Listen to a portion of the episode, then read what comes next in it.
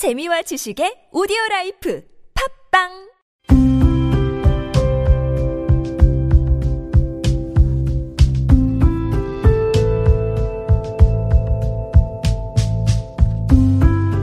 칼럼을 읽어드립니다.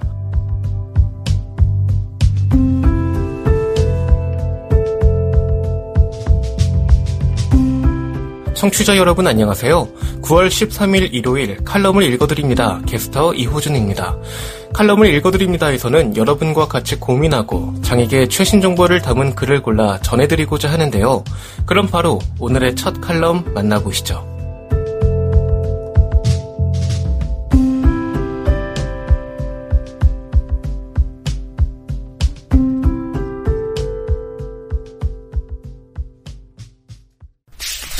에이블 뉴스 확산하는 코로나19 장애인 어디에 도움 청해야 하나 기고 조현태 나는 코로나19에 걸린 장애인이 어떻게 검사를 받을 수 있는지 점검해 봤다. 먼저 나는 영등포에 살고 있어서 영등포 보건소에 문의했다. 보건소 직원은 관련 전화를 많이 받아 그런지 힘이 없었고 의례적인 답만 내놓았다. 매뉴얼은 의심 증상이 있으면 개인 차량을 이용해 보건소로 와서 검사를 받는다고 했다. 1급 장애인이라고 밝히자 별다른 안내를 따로 해주지 않았다. 재차 물었다. 혼자서는 이동이 어려운데 어떻게 해야 하냐고 되물었지만 1339 콜센터로 전화를 하라고 안내해줬다.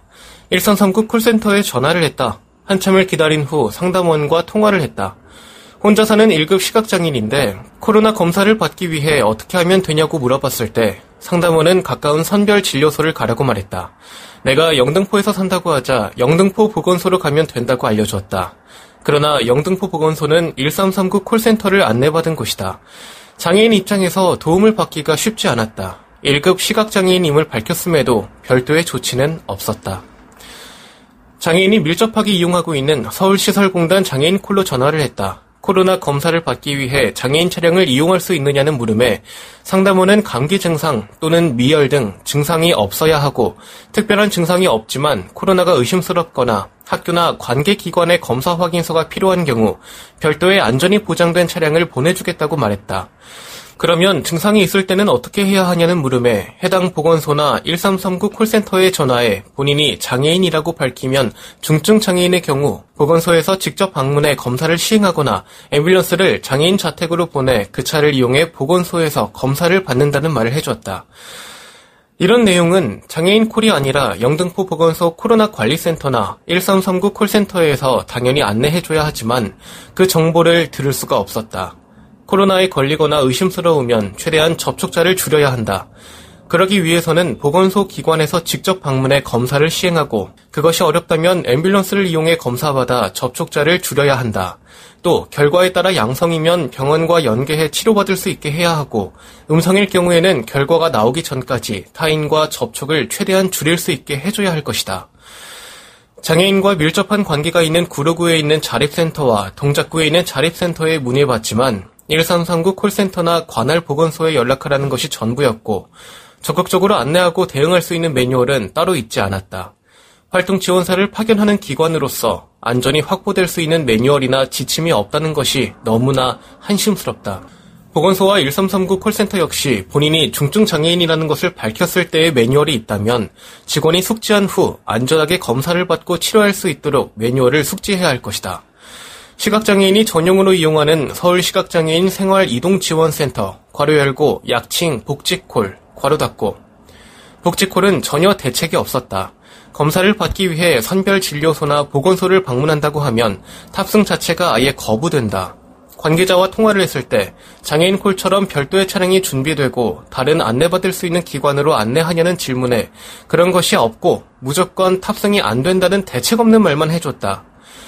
시각장애인은 정보 접근에 취약하다는 것을 너무나 잘 알고 있고 늘 주장하면서 시각장애인을 위한 별도의 검사 차량을 준비하지 않았다는 것이 도무지 이해되지 않는다.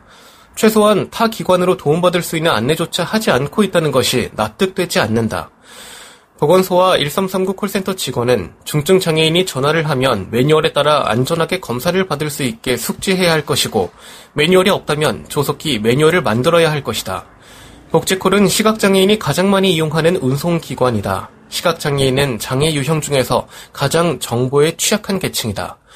복지콜은 별도의 검사 차량을 운영해야 할 것이고 안전하게 검사받을 수 있는 기관을 알려주고 그것이 어려운 장애인이라면 직접 검사를 받을 수 있는 기관을 연결해 줄 수 있는 대책이 조속히 마련되어야 할 것이다. 지금 여러분께선 KBIC 뉴스 채널 매주 일요일에 만나는 칼럼을 읽어드립니다를 듣고 계십니다. 화상 매거진 칼럼 세상에 공짜는 없다.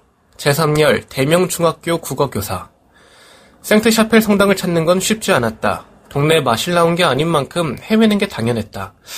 이 근처가 틀림없는데 중얼대며 파리 거리를 맴돌았다. 비슷하게 생긴 고딕 양식의 건물들이 많아서 헷갈렸다. 성당 간판이다!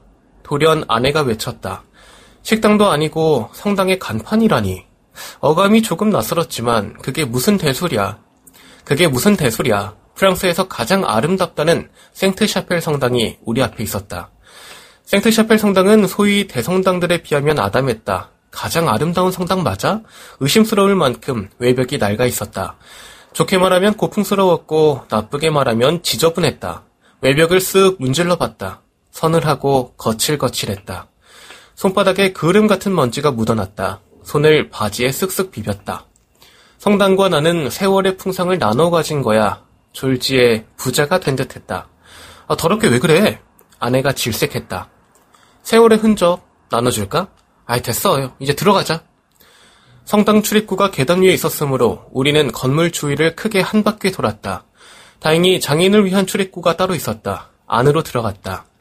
티켓을 사기 위해 줄을 섰다. 장애인도 예외 없이 1인당 10유로 약 13,000원을 내야 했다.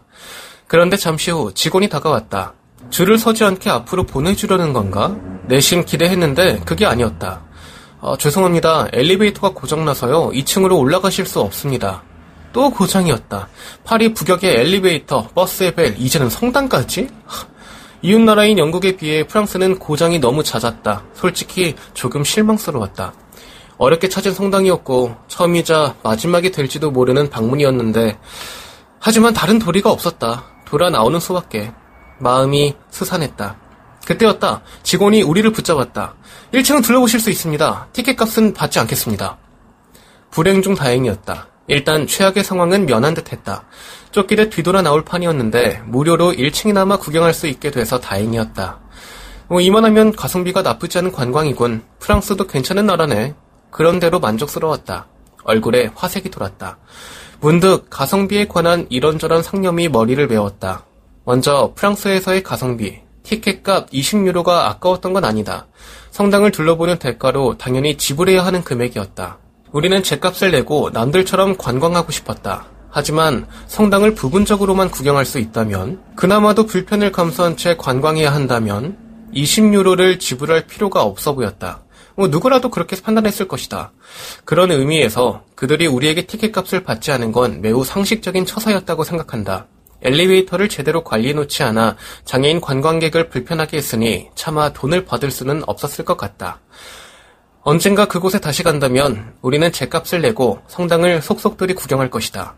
그때는 엘리베이터가 제대로 작동할 것이고 누구도 우리를 공짜로 입장시키지 않을 것이다. 그들은 그들의 의무와 권리를 우리는 우리의 의무와 권리를 묵묵히 수행할 것이다. 이런 이유의 합리적인 믿음이 존중받는 사회, 모두를 위한 가성비가 산출되는 사회, 프랑스였다. 다음으로 우리나라에서의 가성비, 한때 문제가 되었던 지하철 9호선의 장애인 무임 승차를 생각했다. 2018년 즈음에 9호선에 한하여 장애인에게도 요금을 받으려는 움직임이 있었다. 이는 9호선의 수익 구조를 개선하기 위한 궁여 지책이었는데 1년의 논의 과정을 지켜보는 내내 나는 답답했다. 승차 요금을 지불하지 않는 노인과 장애인 때문에 매년 얼마의 적자가 나고 있다는 주장. 이러한 적자를 메우기 위해서는 어마어마한 혈세가 들어가고 있다는 주장은 노약자와 교통약자를 세금에 기대어 사는 수동적인 존재로 간주하고 있었다. 그런데 과연 그러한가? 감히 말하건대 장애인도 비장애인처럼 승차 요금을 내고 싶다. 그리고 비장애인처럼 불편하지 않게 지하철을 이용하고 싶다. 승차 요금을 지불하는 의무를 다하는 만큼 승객으로서의 정당한 권리를 누리고 싶다. 요컨대 합리적인 가성비를 원하는 것이다.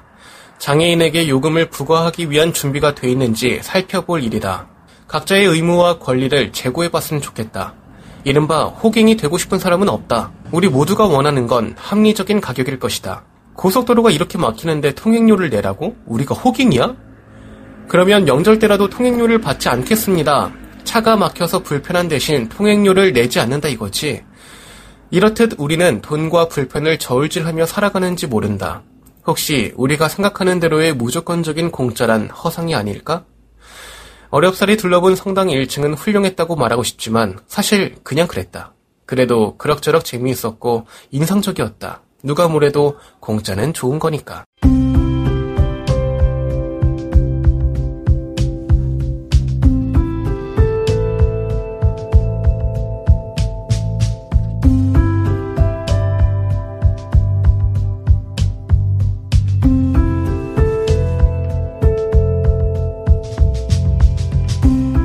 9월 13일 일요일 칼럼을 읽어드립니다.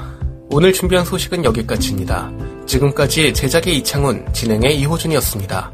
끝까지 청취해주셔서 고맙습니다.